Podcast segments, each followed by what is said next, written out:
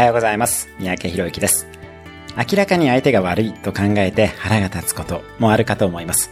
そんな時に大切なのが2%の真実という考え方です。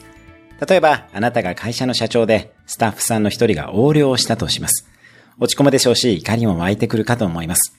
その感情があっても、その時に登場するのが2%の真実という概念です。自分が100%正しくて、相手が100%悪いとは考えません。相手が2%だけ正しいとしたら、それって何だろうと考えていきます。